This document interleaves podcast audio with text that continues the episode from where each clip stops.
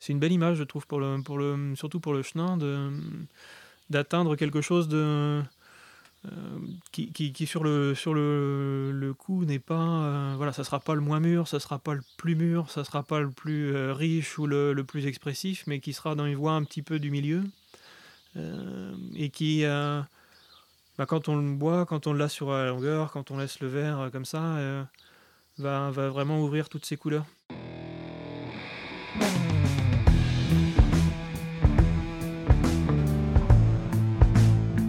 Vin, le jaja, le pinard, le pif. Il existe une ribambelle de termes pour désigner ce breuvage que nous aimons tant, le jus de raisin fermenté. Et c'est parce que nous l'aimons plus que tout que nous voulons mieux comprendre ce qui fait un bon vin. Cépage, climat et terroir y participent, mais avant tout, il y a la patte des vigneronnes et des vignerons. Je suis Romain. Je suis Florian. Je suis Antoine.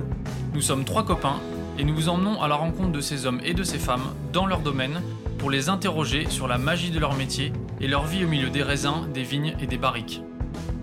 Bienvenue à toutes et à tous dans le bon grain de l'ivresse.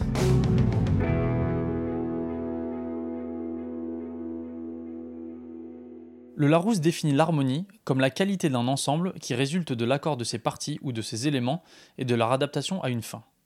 Ou encore le rapport heureux entre les parties d'un tout en particulier d'une œuvre artistique. Alors le vin est-il une œuvre artistique? C'est un vaste débat que nous n'aurons pas aujourd'hui, chers auditeurs et chères auditrices. Ceci dit, l'harmonie d'un vin, lorsqu'on le boit, est un sujet qui nous passionne au bon grain. Nous pourrions parler d'équilibre, mais il s'agit d'autre chose. Ces deux notions ne sont, à notre avis, pas équivalentes. Eh bien, d'harmonie, il en a été question avec Pierre Ménard. C'est lui-même qui l'évoque en parlant de lumière blanche et de musique. La quête de l'harmonie, voilà ce qui l'anime. Et rien n'est laissé au hasard. Il se base sur une solide formation technique, un souci du détail et de l'observation pour faire naître le meilleur des terroirs d'Anjou dont il s'occupe. Tout est là pour proposer des grands vins, et le moins que l'on puisse dire, c'est que Pierre ne rate pas sa mission. Bonjour Pierre Ménard. Bonjour. Merci de nous accueillir chez toi à Fait d'Anjou. Ouais, avec plaisir. Euh, est-ce que tu peux commencer par te présenter, s'il te plaît, rapidement? Oui, et eh ben Pierre Ménard, donc vigneron euh, à Fait d'Anjou euh, depuis 2013. Alors, tu es un peu l'enfant du pays, on va dire, tu as grandi ici? Tu es issu d'une, euh, famille euh, vigneronne. Est-ce que tu peux euh, nous expliquer comment tu es arrivé au métier de vigneron? Oui, et eh ben, hum, oui, donc là, de famille vigneronne, oui, mes parents sont en fait vignerons.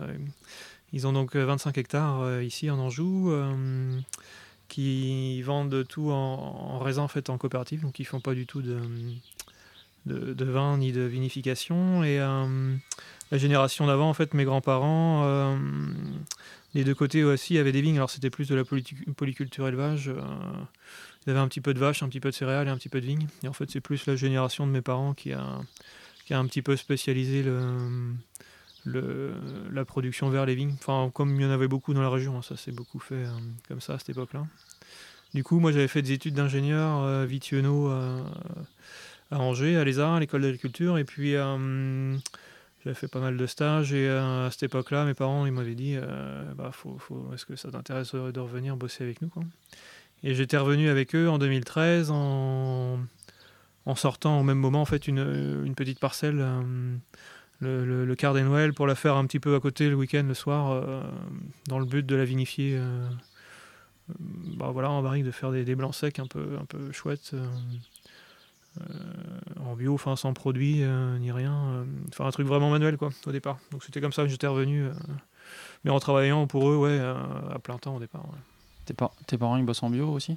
Eh ben non non la COP n'a pas de bio. Hein. c'est vraiment le système système standard on va dire avec des coûts de production un peu minimes, des volumes au, au, niveau des volumes maximum de l'appellation. C'est un petit peu le, le système euh, coopératif euh, habituel. Euh.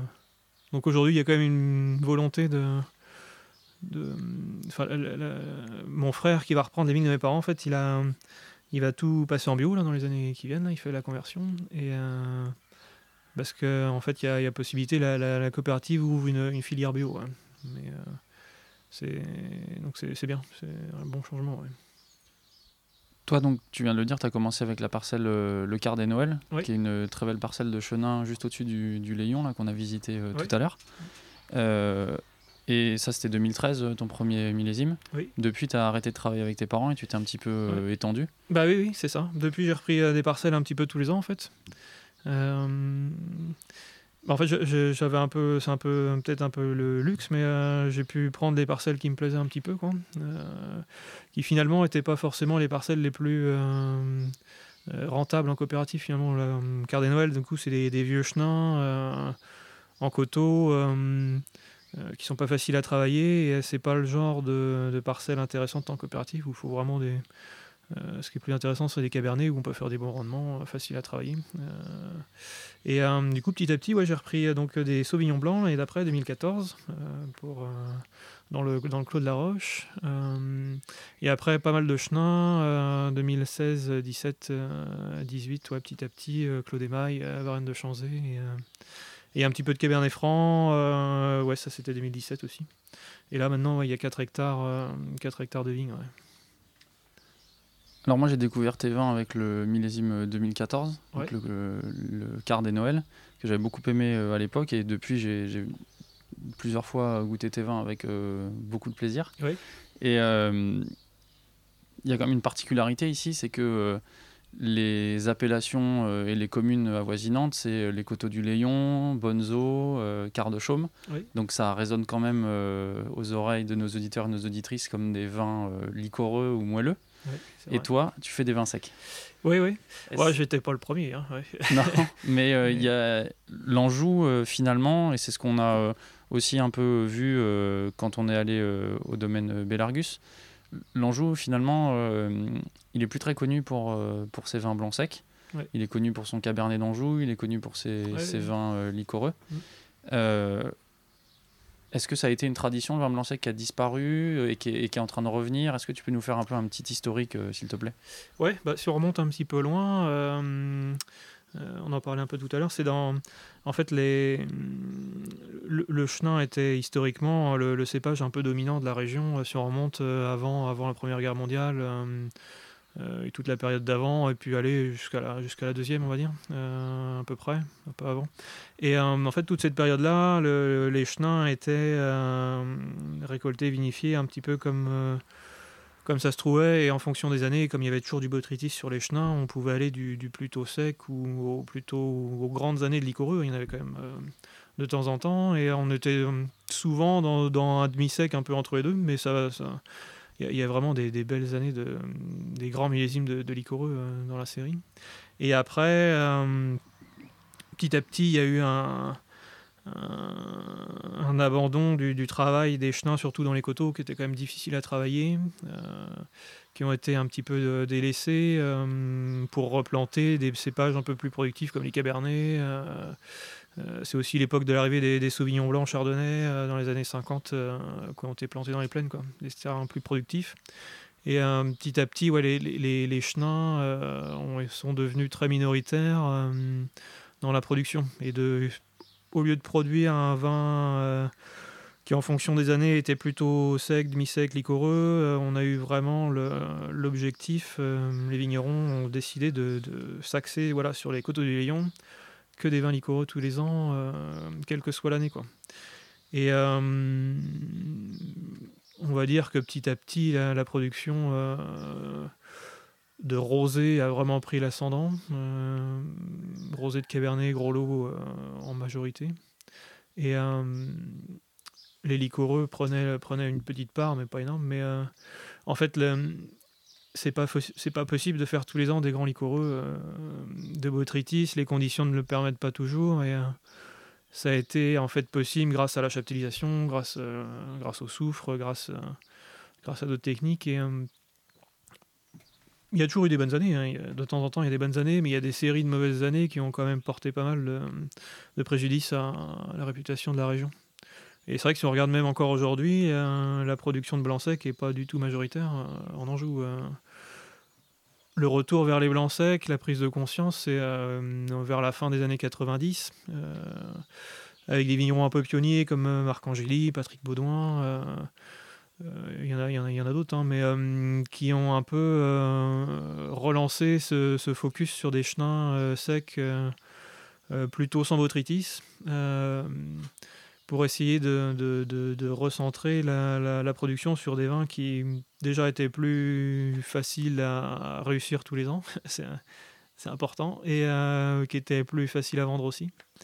Et euh, qui, on s'est rendu compte en fait très vite que c'était des, expressions de Chenin qui parlaient euh, très bien du, du terroir. Euh, le, le, le, le, cépage Chenin en fait, et ça fait toujours bizarre quand on dit ça, mais c'est un cépage qui n'a pas d'aromatique reconnaissable, qui est vraiment très. Euh, euh, qui peut être très neutre, par exemple, si on a des, des, terroirs un peu trop vigoureux ou des vignes un peu trop, qui poussent un peu trop, on peut avoir une expression très neutre de, de chenin qui n'est pas intéressante, mais euh, dès qu'on a des, des, parcelles un petit peu plus sur des terroirs un peu plus pauvres, sur des coteaux, des beaux coteaux, des belles vignes, c'est un cépage qui en fait retranscrit bien ces, ces, ces micro-différences de, de terroir qu'on peut avoir dans, les parcelles, surtout sur les schistes en fait, où les sols sont très, euh, très complexes d'une parcelle à l'autre.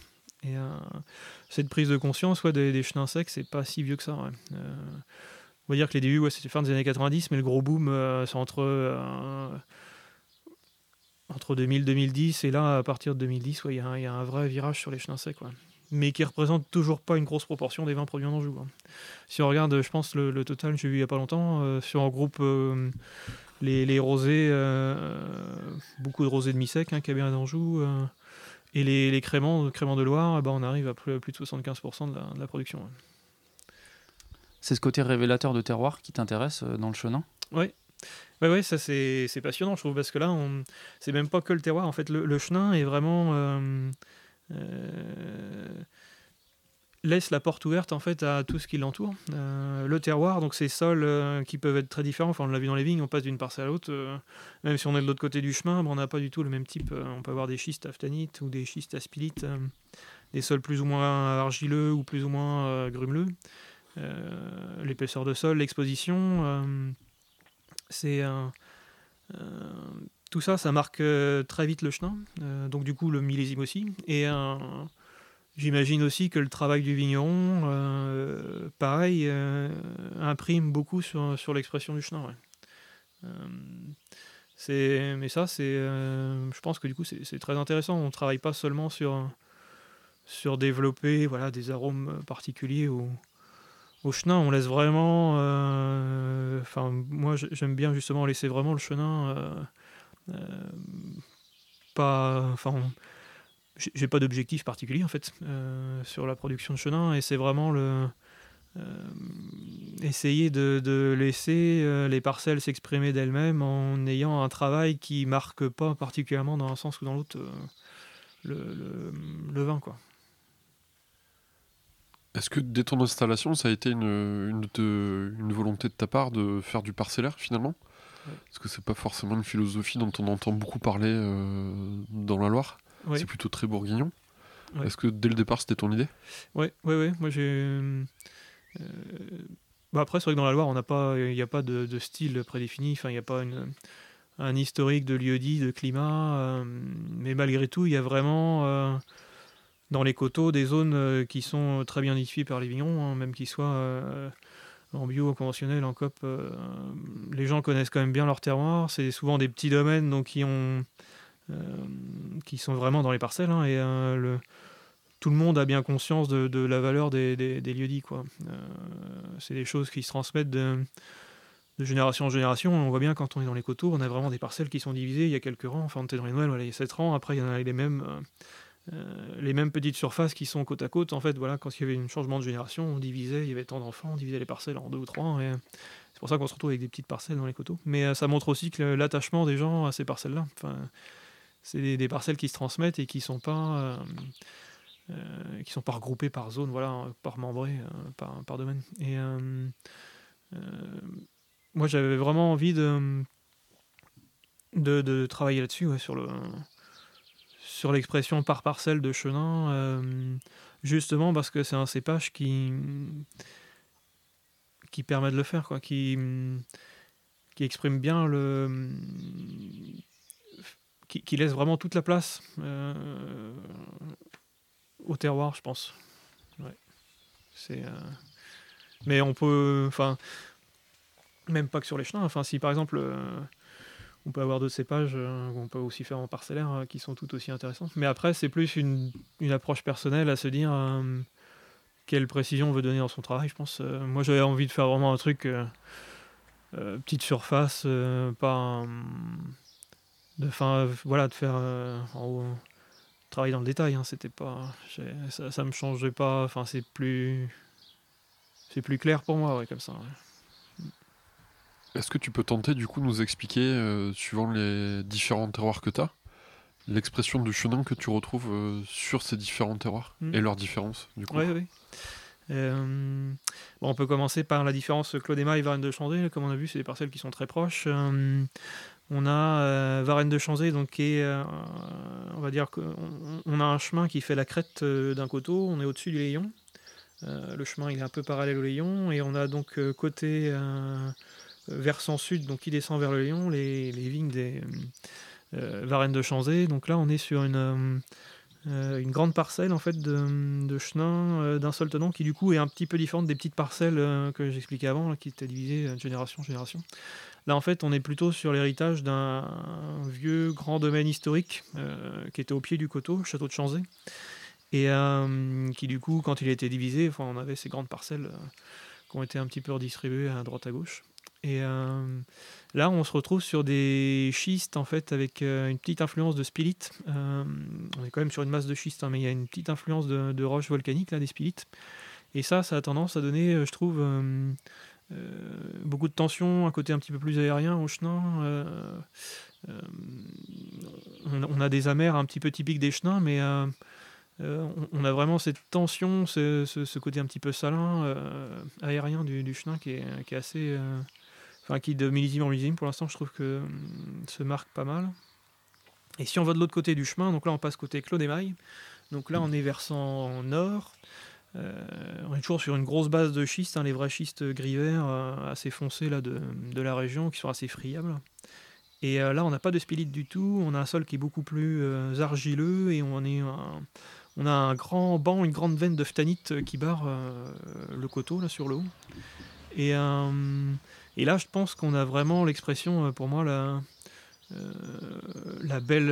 la belle enfin, c'est un petit peu le pour moi le prototype des, jolis chenins d'Anjou. On a, euh, on a vraiment ces trois piliers de chenin, euh, euh, un peu de richesse, un peu d'ouverture de chenin, mais en même temps il y a beaucoup de tension, et puis cette belle, finale sur les amers. Et ça, je pense que ça c'est vraiment le, type, des chenins qu'on peut trouver sur schiste, des, beaux terroirs de schiste.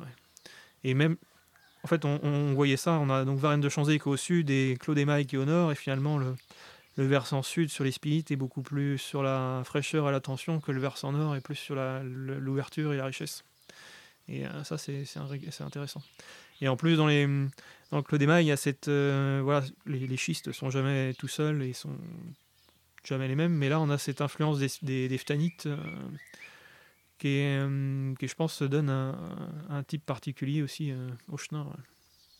Tu as parlé de la Varenne de Chanzé et du Clos d'Émail et, ah euh, et le quart des Noël Et eh ben quart des Noël, donc là on est un petit peu différent. Donc en fait, quand on est euh, dans le Clos d'Émail, euh, qu'on regarde vers le nord, on voit donc le village de Fédanjou qui est en face. Et au pied du village, là, qui regarde du coup vers le sud, en face des, des mailles, on a la bande de quart des Noël. Donc là, on est sur des schistes gréseux, donc qui sont très différents, qui sont assez clairs, blancs très granuleux, mais toujours en structure de schiste, en feuillet, et euh, avec beaucoup de quartz aussi. Euh, et euh, après, là, il y, a, autre chose qui rentre en compte, c'est qu'on est sur des vieilles vignes centenaires, qui du coup génétiquement sont toutes un petit peu différentes, ce qui donne aussi un peu plus de complexité. au vin, je pense, enfin ça participe forcément. Quoi. On a des, des, pieds voilà, qui sont un peu plus précoces, un peu plus tardifs, et tout ça, c'est vendangé. Normalement, on essaye de tout faire une fois justement pour prendre la photo à un moment donné de, la parcelle, de, capturer toutes ces différences euh, euh, pied par pied. Et, mais globalement, ce qu'on pense généralement, c'est que les, voilà, les parcelles un peu sur les, sur les grès ou les, schistes gréseux comme ça, ça a tendance à donner des vins qui sont assez aériens, avec pas mal de fraîcheur aussi. Hein. Peut-être un petit peu moins d'amer, mais un style qui est quand même un très beau style de chenin, ouais. En fait, il y, a vraiment beaucoup de beaux styles de chenin, mais qui sont très identifiés. sur, on n'a pas des, c'est difficile de faire une généralité ouais, sur toute la région. On a vraiment par zone, par type de, de schiste, type de roche compagne aussi, des, des, types de chenins qui se définissent assez bien. Pourquoi tu as décidé de te lancer en bio? C'est pas ce que tu avais appris comme type de travail en travaillant avec tes parents? Pourquoi avoir fait ce choix? Bah, je trouvais que ça permettait d'être quand même beaucoup plus près de, de la vigne. Il euh, faut vraiment être attentif. Euh, euh, après, l'idée, c'est quand même d'avoir le moins d'impact sur, bah, sur, le, sur l'environnement, sur les parcelles, sur les sols. et c'est la meilleure manière d'y arriver, je pense. Moi, j'avais, fait, j'avais une bonne passion pour la botanique et du coup, j'avais vraiment aussi envie de traiter avec les plantes les plantes qu'on trouve autour, hein, de la prêle, mille millefeuille, euh, ortie, euh, consoude, euh, il y en a pas mal. Et à partir du moment où on veut, on veut traiter les plantes, avec des plantes, bah, ça n'a plus aucun sens de traiter avec des, molécules de synthèse. Quoi. C'est enfin, c'est un ensemble. Quoi. Il faut vraiment... Qu'est-ce qu'on veut pour... dans quel environnement on veut travailler déjà? Est-ce qu'on veut s'empoisonner en travaillant ou est-ce qu'on veut faire les choses en étant tranquille euh, ça, c'est déjà un point. Et puis après, quel impact on va avoir euh, sur son sol et sur son environnement? Euh, On sait que voilà, faire des cultures comme ça, des, cultures pérennes, tous les efforts qu'on va faire, malgré tout, on aura toujours un impact parce que voilà, on a des vignes qui sont là tous les ans, on va pas faire des rotations, on va pas. des vignes qui sont là, enfin, on a vu le cardinal qui est centenaire, bon, les vignes sont là depuis, depuis un siècle. Euh, c'est comme ça, on, impacte quand même le, paysage, mais on essaye d'avoir du coup le moins d'impact possible.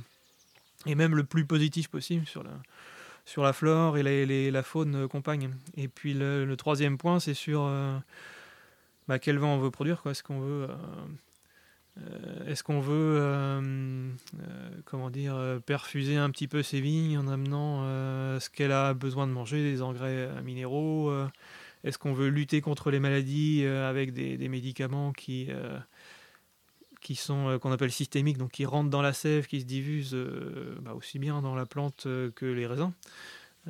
Bah moi c'était pas trop mon chemin quoi.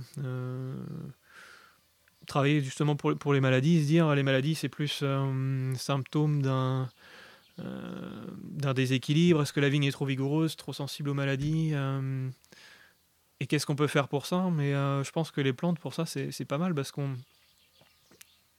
En elles-mêmes, les plantes, elles vont pas. Euh, alors, il y a toujours une petite propriété, quand même, on va dire, curative. Par exemple, la prêle, c'est une petite euh, propriété antifongique. Enfin, aux doses où on en met, c'est un peu ridicule. Et c'est plutôt l'autre partie. en fait, c'est un effet de levier. Cette, la prêle, très riche en silice, va d'une part consolider un petit peu les, les, feuilles et les raisins, mais surtout, ça va faire un, euh, ça va envoyer un message un petit peu agressif à la plante, à la vigne, qui du coup va développer une réponse immunitaire préventive euh, avant que la maladie arrive. Donc euh, en fait, on utilise les plantes en levier préventif pour pas avoir besoin d'agir en curatif. C'est non, c'est passionnant. Mais ouais, non, moi ça me venait pas l'idée de ne pas travailler en bio. Comment est-ce que tes parents ils ont accueilli ton, ton choix? Parce que eux, donc, ils ont 25 hectares en conventionnel, entre guillemets, en agriculture raisonnée. Mm. Euh, toi, tu décides de faire de la bio, tu décides de pas vendre ton raisin à la COP, de te lancer euh, tout seul. Comment ils ont réagi?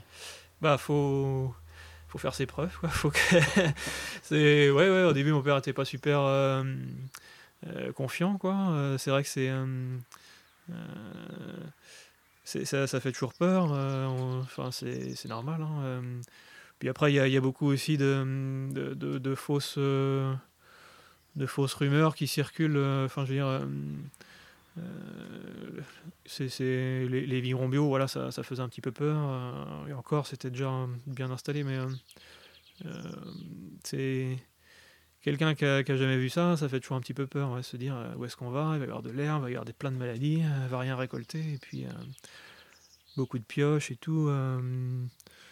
mais bon, finalement, avec le temps, enfin voilà, le, meilleur, le meilleur exemple, c'est quand ça marche, quoi. Donc petit à petit, ouais, ça, ça, ça, prend confiance et puis euh, ouais, ouais, non, les- mes parents euh, sont contents, ouais, ça, ça se passe bien. Et Ils puis, aiment tes euh, vins aujourd'hui? Oui, oui, oui, bah oui, bien sûr. Bah, puis on vendange ensemble, hein, donc euh, ça, ça se passe mal. Enfin, ça se passe bien, ça se passe pas mal. Mais, mais euh, non, non, ouais, bah si, si, il n'y a, pas de problème. Et puis, il y, a, y a- y a même des, des, des caps à passer, un peu si on veut, euh, des années pas faciles. euh, euh, 2018, c'est une année où on a eu vraiment quand même beaucoup de mildiou. Et là, c'était quand même un peu tendu, euh, mais c'est une année où euh, tout le monde avait du mildiou, aussi bien en bio qu'en conventionnel. Euh, là, il y a, il y en a pas qui sont passés à côté et c'est une année où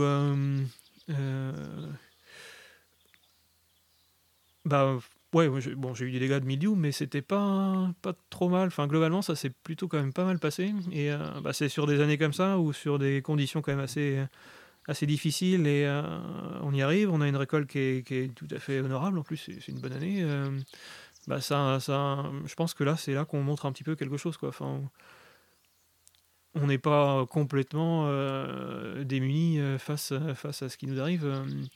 Faut, faut, par contre, voilà, faut, faut, faut pas avoir des. Enfin, je pense que c'est difficile sur des grandes surfaces parce que là, il faut vraiment être réactif euh, sur euh, s'il faut faire euh, trois, trois passages dans la semaine, il faut pouvoir les faire, quoi. Même si c'est le dimanche soir ou un truc, c'est, euh, faut, faut, faut être bon. Mais ouais, c'est sur. Je pense qu'une année comme ça, ouais, ça. Enfin, aujourd'hui, j'ai plus de questions pour, pour ça. ouais. T'as l'air de passer beaucoup de temps dans les vignes. Du coup, est-ce que t'as pu percevoir un changement depuis que t'es passé en bio sur bah, tes vignes, justement? Oui, bah. hum, oui, vrai. Enfin, moi, je passe beaucoup de temps dans les vignes parce que j'aime bien. Après, euh, euh, le changement, euh, oui, on le voit déjà sur le sol. euh, c'est pas du tout la même.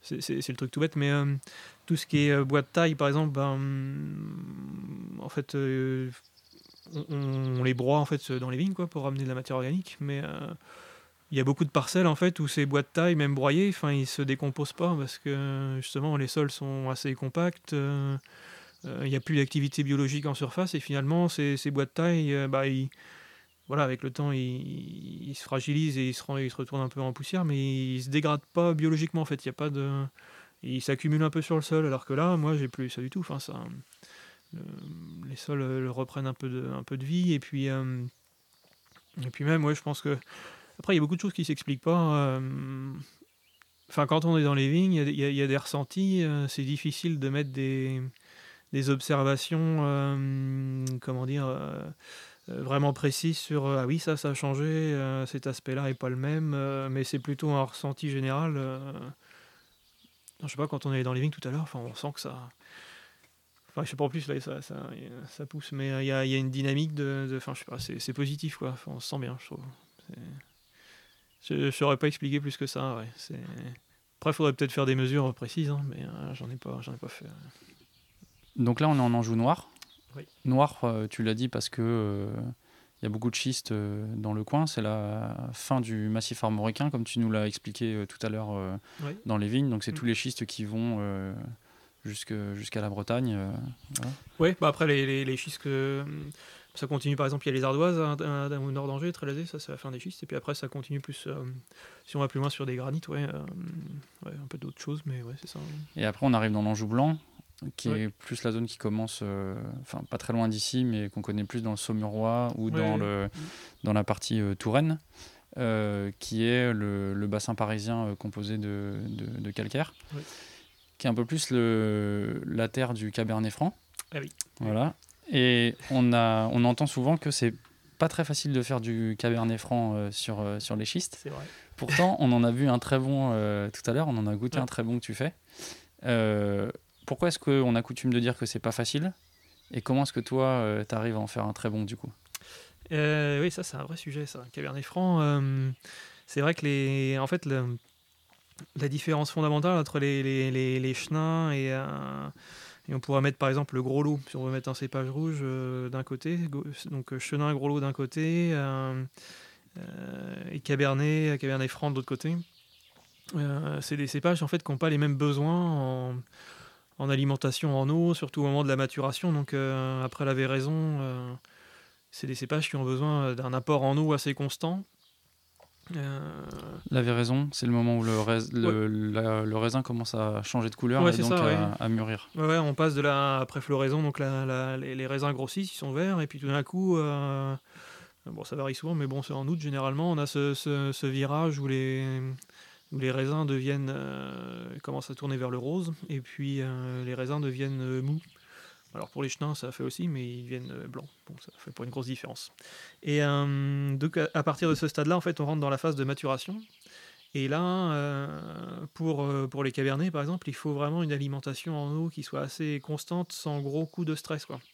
Et là, quand on est sur des sols de schiste comme par chez nous, et eh ben on a des, c'est des sols qui sont pas très très épais, on est vite sur la roche et qui drainent assez vite l'eau et qui du coup, bah, dès qu'il y a une, période un petit peu sèche, et ben ça, ça, crée tout de suite un stress.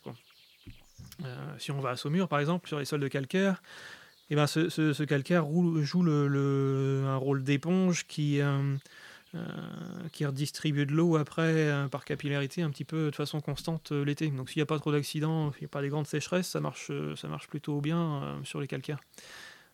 par contre, du coup, sur les schistes, c'est compliqué les chenins s'en sortent bien comme les gros lots et peuvent être sur des zones pauvres comme ça, de coteaux, euh, de zones un peu dures de, schiste euh, avec peu de, terre. Mais euh, pour les cavernets, faut, faut, c'est pas impossible. Hein. c'est juste qu'il faut trouver les endroits où on peut avoir des, sols qui, peuvent avoir cette propriété de, garder de l'eau. Donc il faut de l'argile, de l'argile sur les schistes. donc en fait, moi, ce que j'ai, c'est que j'ai des parcelles qui j'ai une parcelle de vieux cabernet de 70 ans qui est euh, dans le clos des mailles, mais un peu plus bas dans la pente, euh, sous les chenins, où on a du coup un petit peu plus d'épaisseur d'argile qui, joue ce rôle de, réservoir. Et la deuxième parcelle est pas très loin du chai, là, qui a une quinzaine d'années, qui est vraiment sur un vrai sol d'argile à quartz.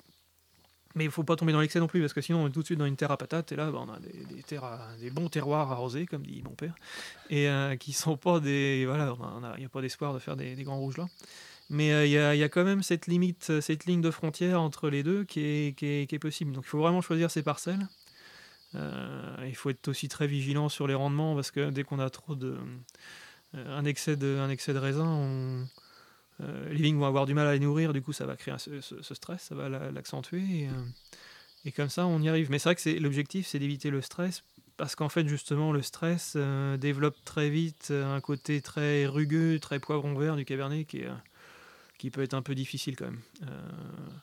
et c'est pareil après en vinification, bah, faut, faut pas. trop le tabasser le cabernet, hein. faut, y aller tranquillement. Euh, des infusions le plus douces, plus possible. Euh, mais non, c'est tout à fait possible. Mais c'est juste qu'il faut voilà, être très très attentif. Euh, je pense que naturellement, on a vraiment des, grands terroirs à chenin sur les, sur les schistes. par contre, pour les cavernets, il voilà, faut vraiment être, travailler sérieusement. Tu viens de dire que le choix du terroir était important pour faire des grands rouges. Oui. Qu'est-ce que c'est pour toi un grand rouge et du coup, qu'est-ce que c'est pour toi un grand blanc? Ah oui, ah, c'est une bonne question ça. Euh, un grand rouge, après, c'est, tout ça, c'est personnel. Hein. Euh, mais par contre, euh, faut s'adapter voilà, aux conditions qu'on a. un grand rouge d'Anjou, il faut, faut qu'il garde un petit peu son.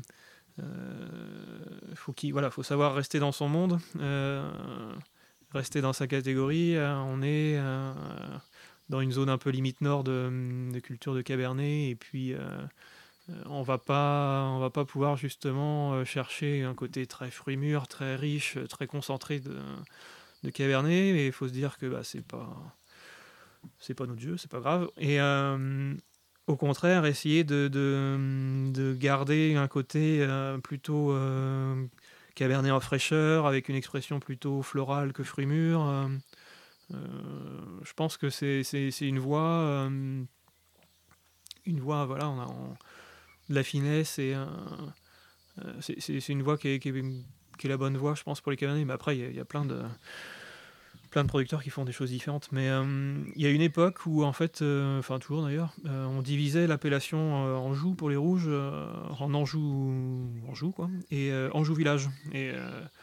Anjou Village, typiquement, voilà, il y a une proportion de Cabernet Sauvignon, il y a des, on pousse plus les maturités, plus les, macérations et plus les élevages, mais du coup on crée un peu un, vin qui est un petit peu, euh, que je trouve qu'on, dans le modèle, hein, parce qu'après il y a des très bons village, mais qui était un petit peu forcé à aller vers un truc un peu tannique, un peu riche, euh, qui du coup va pas très bien euh, à l'Anjou. Donc ouais, pour moi, c'est il y, a vraiment une possibilité de faire des grands rouges de Cabernet dans ce style frais floral. Mais après, il y a, voilà, il y a aussi le Pinot Denis et le Gros Lot qui sont encore des cépages d'ici et qui sont pas qui sont pas abandonnés et qui, à mon avis, euh, euh, ont, pour le coup une, vraie place dans les, dans les grands rouges. Ouais. Mais bon, j'en ai pas encore. Mais on verra. Et un grand blanc, du coup? Et un grand blanc. Ah, bah ça, c'est. Là, ça, c'est quelque chose. Euh, pour les chenins, déjà, un grand, un grand chenin, c'est un chenin qui, qui, parle de l'endroit d'où il vient qui, qui parle du, du, vigneron qui l'a fait et qui euh, euh, qui, qui est pas euh, pas enfermé dans une boîte aussi bien de, de, trop de maîtrise ou trop de soufre ou trop de boisé par exemple. c'est un chenin qui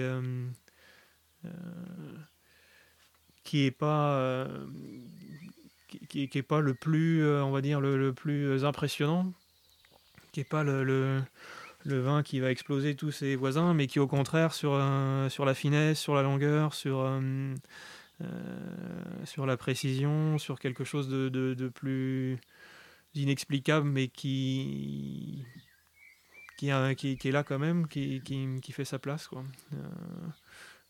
c'est pour moi, dans l'idéal, alors là, c'est vraiment une vision personnelle, hein, je dis pas que c'est une généralité, mais euh, c'est euh, essayer d'atteindre ce qu'un ce qu'un compositeur de musique appelait la, lumière blanche, en fait. C'est. Euh, lui, ce qu'il disait pour sa musique, il veut pas créer un truc voilà, qui explose dans tous les sens, qui est très impressionnant, mais au contraire, faire une musique qui a une sorte de. on voit, enfin, quand ce qu'il voulait dire, c'était un peu quand on mélange les lumières, quand on les mélange toutes, toutes les couleurs, en fait, on obtient cette lumière blanche qui est la plus pure. Et euh, donc lui, sa musique, c'était ça, il voulait avoir quelque chose de très pur, euh, qui est qu'une lumière, mais en même temps, quand on l'écoute, quand on l'a en soi, on a toutes les couleurs qui se divisent, euh, on a tout l'arc-en-ciel qui se sépare. Ah, donc un petit peu, pour moi, c'est une belle image, je trouve, pour le, surtout pour le chenin, d'atteindre quelque chose euh, qui, sur le sur le, coup n'est pas euh, voilà ça sera pas le moins mûr ça sera pas le plus mûr ça sera pas le plus riche ou le, le, plus expressif mais qui sera dans une voie un petit peu du milieu et qui bah, quand on le boit quand on l'a sur la longueur quand on laisse le verre comme ça va, vraiment ouvrir toutes ses couleurs. C'est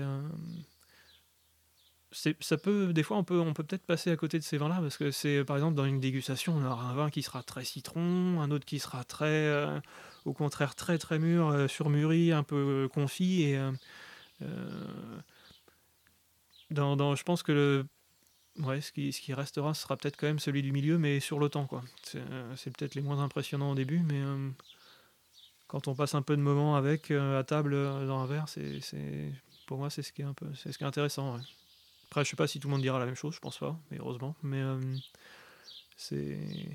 On a encore beaucoup d'espace en fait, on en joue à définir ce qu'est un, un bon chenin. On a l'historique est pas très long en fait dans les dans les grands chenins secs, euh, avec l'objectif de faire justement des chenins secs. Donc on a on a encore le temps de, de, de chacun définir un petit peu sa, sa voie, je pense. Tu penses que c'est un horizon que tu peux atteindre, toi, euh, avec les terroirs que tu as aujourd'hui et de par ton travail, cette euh, lumière blanche, cette harmonie euh, dans les vins? Bah, J'essaye tous les ans. c'est. En fait, tous les ans, les, conditions sont différentes. On a des, voilà, des années chaudes, des années froides, des années pluvieuses, des années sèches et du gel, pas trop de grêle, donc déjà c'est bien. Mais, ou du botrytis ou pas de botrytis. Et il, ce qui, est, ce qui est important avec ça, c'est pas de se dire euh, ah oui cette année, euh, bah non c'était pas possible parce qu'il a fait trop chaud, trop froid. Et euh, c'est vraiment de faire avec les conditions qu'on a, parce que de toute façon c'est ce qu'on a et c'est ce qu'on aura tous les ans. On a des années différentes et qui seront jamais pile dans le plan qu'on voudra. Donc c'est un. Alors, je n'ai aucune idée de qui disait ça, mais il y avait une expression qui, ça, qui disait N'espère pas que ce que tu espères arrive, mais espère que ce qui arrive arrive et tu seras heureux. Et en fait, en faisant comme ça, bah, tu, observes vraiment ce qui se passe, mais tu n'es pas en train d'attendre un truc spécial et euh, ça t'oblige un peu à faire avec euh, ce qui se passe. Quoi. Euh, le, point central de tout ça, c'est quand même la maturité au vendange. Quoi. Essayer de trouver le moment de. le moment où on, va, on va aller couper les raisins, justement, donc fixer un, un instant, un moment, et c'est là un peu que ça se joue quand même, parce que après il se passe pas grand chose dans la cave en fait. Et euh, ça, c'est le plus, euh, le plus sensible, je pense. Mais euh, on peut y arriver. Je sais pas si on y arrive tous les ans, puis on y, j'y arriverai peut-être jamais exactement, mais il n'y a, a, pas de. Il n'y a pas de conditions qui permettent de ne pas y arriver, je pense. Ouais.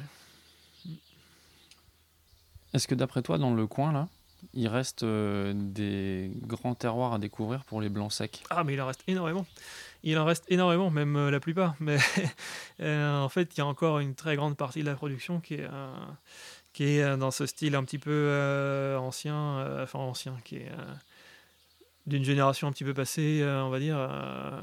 de, de, de pas très pas très intéressant quoi c'est peut-être pas très gentil ce que je dis mais en fait enfin voilà la, la, proportion de, de chenin sec est encore assez faible et il y a encore énormément de, de layons qui sont produits, mais en fait le marché des layons, un petit peu, enfin de tous les liquoreux, mais c'est pas général, enfin c'est pas que, que l'Anjou, hein, c'est général, mais le marché des liquoreux n'existe plus vraiment quoi. Et du coup, euh, pour essayer d'exister sur ce marché-là, les gens essayent d'aller de plus en plus faire des euh, des vins un petit peu plus frais avec moins de sucre, moins de concentration.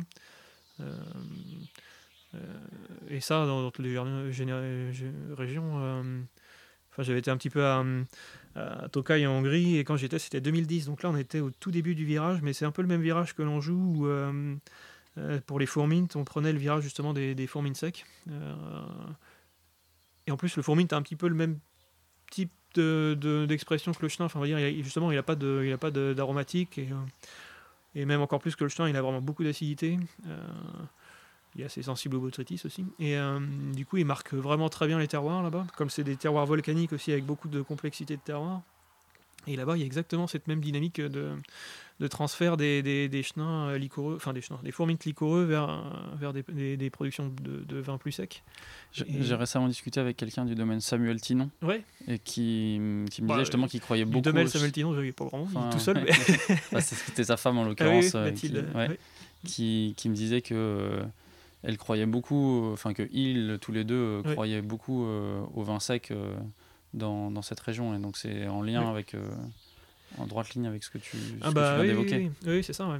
Et là aujourd'hui, il le, bah, y a des gens comme Samuel Tinon, Attila Omona, Zoltan Demeter, Isvan Sepchi. Ça, c'est vraiment des noms qui, qui, ont porté ce, ce, virage vers les secs. Et il y a, je trouve qu'il y a beaucoup de similitudes avec le, déjà de ces pages avec le, Chenin et le Formint, et puis même euh, dans, dans, dans, ce virage qui est suivi. Quoi.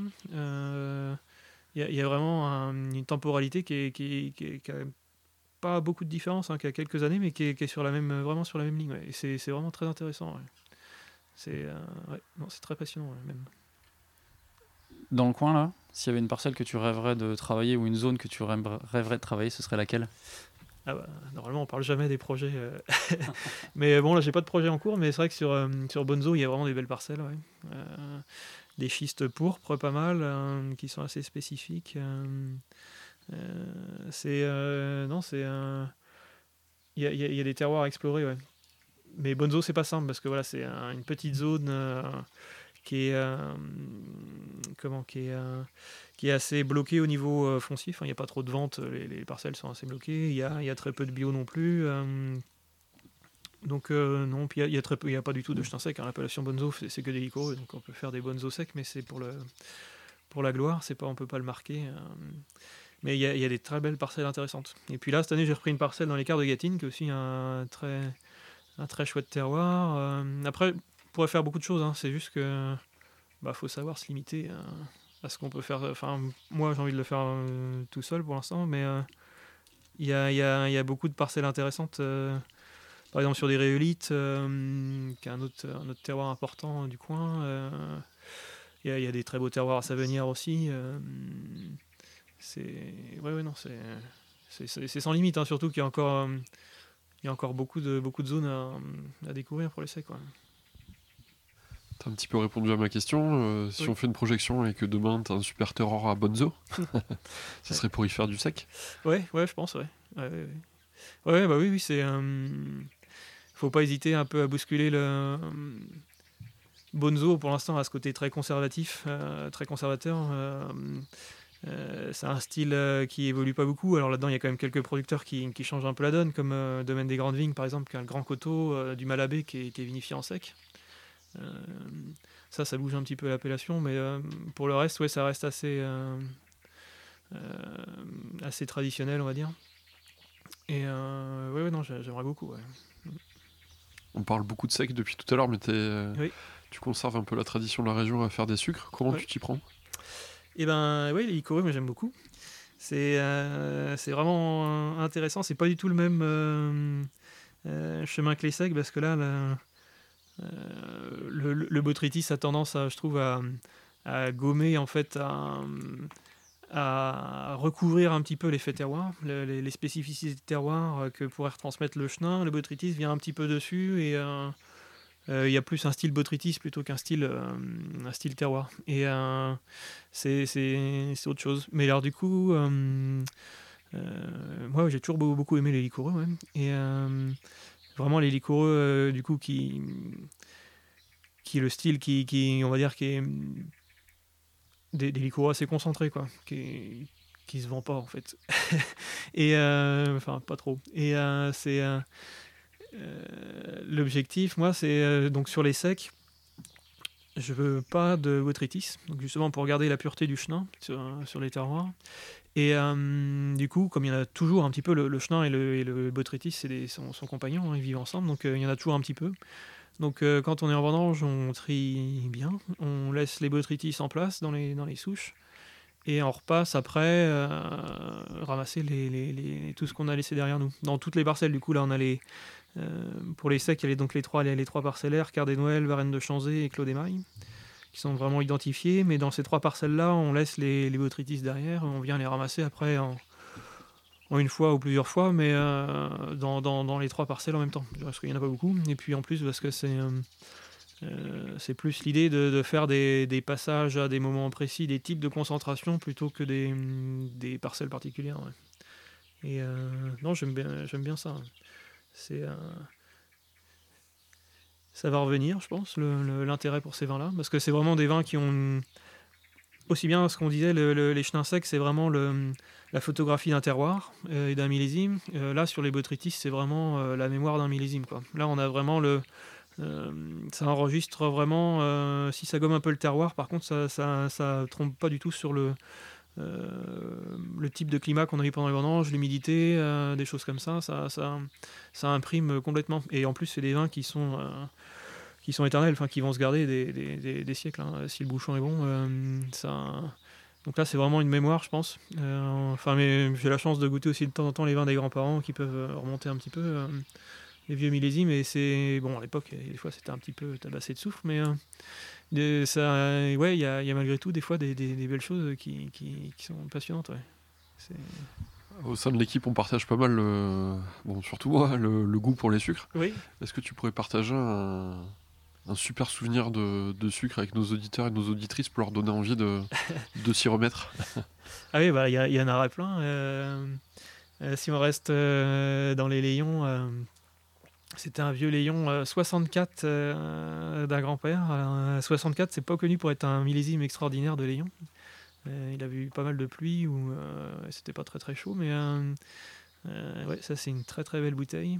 Euh, après, euh, bah, les années 90, 89, 90, c'est des très grands millésimes aussi. Là, il y a des très grands, euh, très grands. Et après, euh, quand j'étais à Tocagne, j'ai eu la chance de goûter des, choses pas mal. euh, chez du coup euh, Samuel Tinon, comme on en parlait, et Zoltan Demeter aussi. je pense que ça c'était un très grand moment. Un assou de Zoltan Demeter, je sais plus quelle année c'était. Ça devait être dans les années 2005-6 par là. Et non, très très beau, très belle année. voilà. On va lancer une petite séquence où je voudrais que tu répondes euh, un peu du, du tac au tac euh, aux questions Ouais. pour, en, pour en savoir un peu plus sur ton, ton rapport au vin. Euh, allez, c'est parti. Quel est ton premier souvenir de vin? Oh, c'est quand j'étais petit du Lyon, sûrement. euh, ouais, ouais, ça doit être ça. J'ai pas de souvenir précis. euh, Ouais, premier souvenir précis, non, je saurais pas dire. ouais. Ta première claque Ton premier grand souvenir de vin? Euh, première claque. Oh, je suis impossible de répondre au tac au tac à ça. Euh, Il faut que je réfléchisse deux secondes là quand même. euh. Oh, en plus, c'était un truc euh, bizarre. C'était en. euh, C'était on était rendu en Espagne, euh, sur, euh, dans les, euh, en Galice, en Riage Baixais. euh, C'était de la.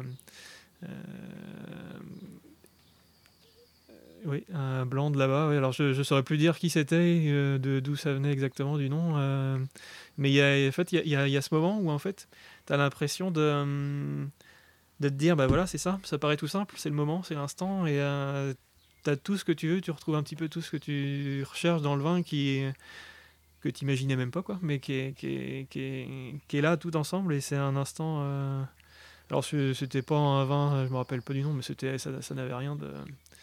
euh, ça n'avait rien de terrible sûrement, mais euh, je sais pas, tout d'un coup, t'as un instant, ça se passe bien, c'est comme ça. C'est Ton plus grand souvenir de vin? Plus grand souvenir de vin, euh, je pense que là c'était vraiment en Hongrie là-bas, dans les Tokai. des, des vieux assous, euh, c'était euh, ouais, c'était les euh, des années, c'était quoi, 97 je crois, ouais. Et puis là c'est alors c'est c'est- ouais, c'est des gros domaines, hein, j'étais chez Disnoke, mais il y, a- y, a avait vraiment quand même des, des- des vins euh, super, euh, des, des- très grands... euh, très grandes expressions et avec des botrytis, du coup ça développe vraiment des aromatiques, des moments euh, particuliers. ouais, non, ça c'est un très grand souvenir. ouais. Un cépage que t'adores, autre que le chenin? Ah bah le Fourmint, Fourmint Riesling, c'est un peu ouais, le, le trio. Ouais. Un cépage que tu détestes? c'est vache que je déteste euh, le Pinot Gris, euh, Chardonnay. Euh, Une appellation méconnue que tu aimes ou dont tu aimerais parler? Euh, une appellation méconnue.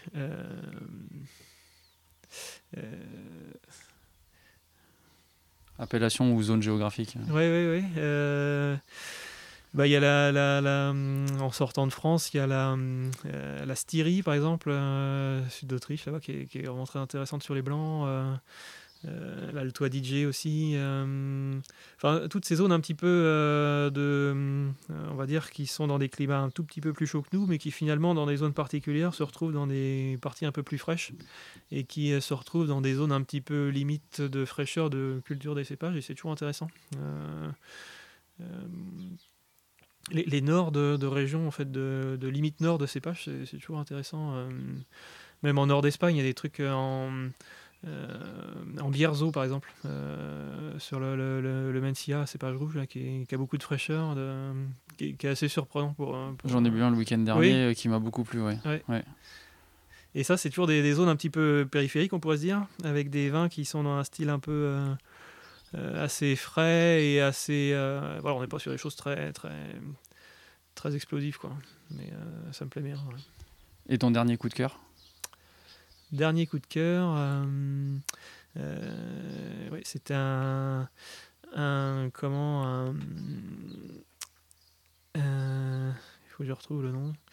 Euh, c'était un Riesling de chez euh, Peter Kuhn. euh, euh, alors c'est où ça c'est En Allemagne. Ouais, ouais, en Allemagne. Mais alors est-ce que c'est en Rheingau, je sais plus, ou dans ces coins-là. Euh, et euh, ouais, ça c'est ça c'est vraiment la classe. Ouais. Là, c'est Ouais, non. Euh, Le Riesling, il, peut y avoir des beaux trucs. Alors, il y, a- il y a eu quand même une grosse période où c'était bien, bien tabassé de souffle, mais, euh, mais là, je trouve que de, de plus en plus, il y, a- il y a des choses qui sont un petit peu plus euh, expressives et qui.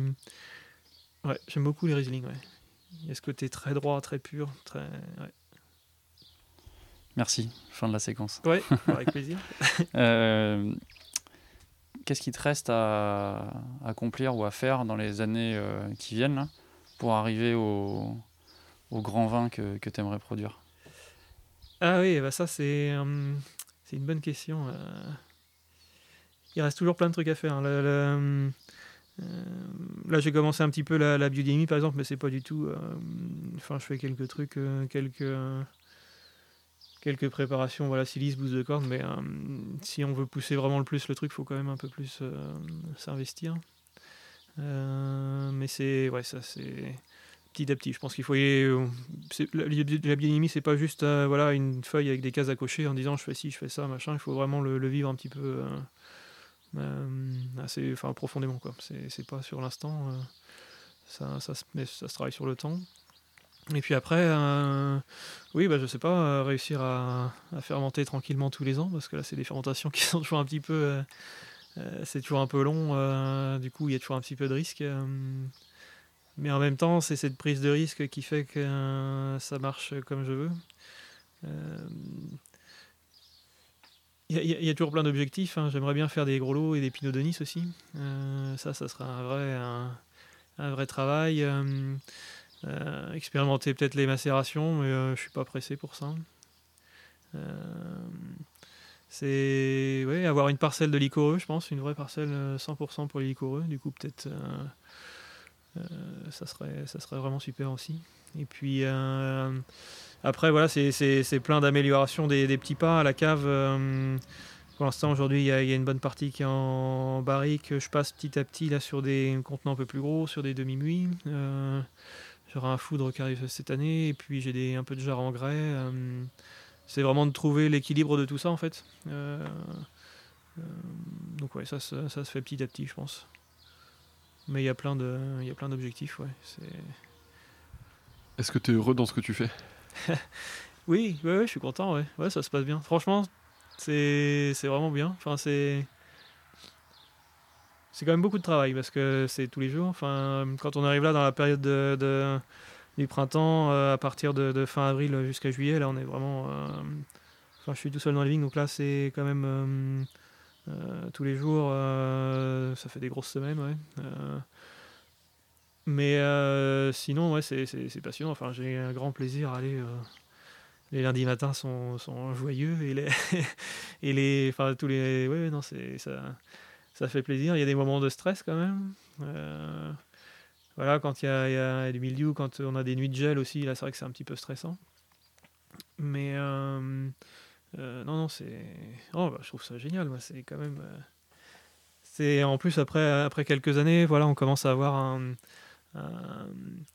c'est pas une routine parce que du coup c'est toujours différent, mais il y a, y, a moins de stress pour le moindre petit, petit embûche. On prend ça avec un petit peu plus de, de recul. Et euh, non, c'est un- non, c'est, c'est, c'est- c'est le bonheur là, ouais. C'est on peut emmener le petit chien dans les vignes. ouais, c'est génial, c'est rigolo. Merci Pierre Ménard et bravo pour euh, tes magnifiques vins. Et bah avec plaisir.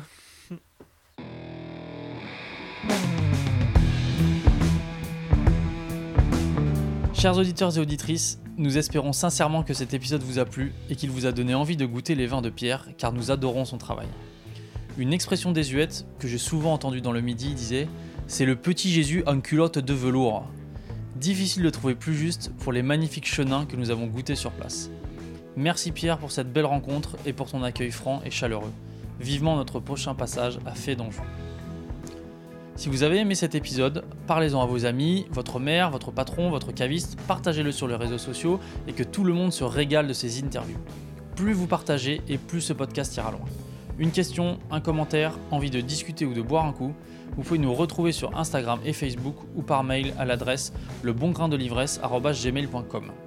Nous serons ravis de partager un moment avec vous.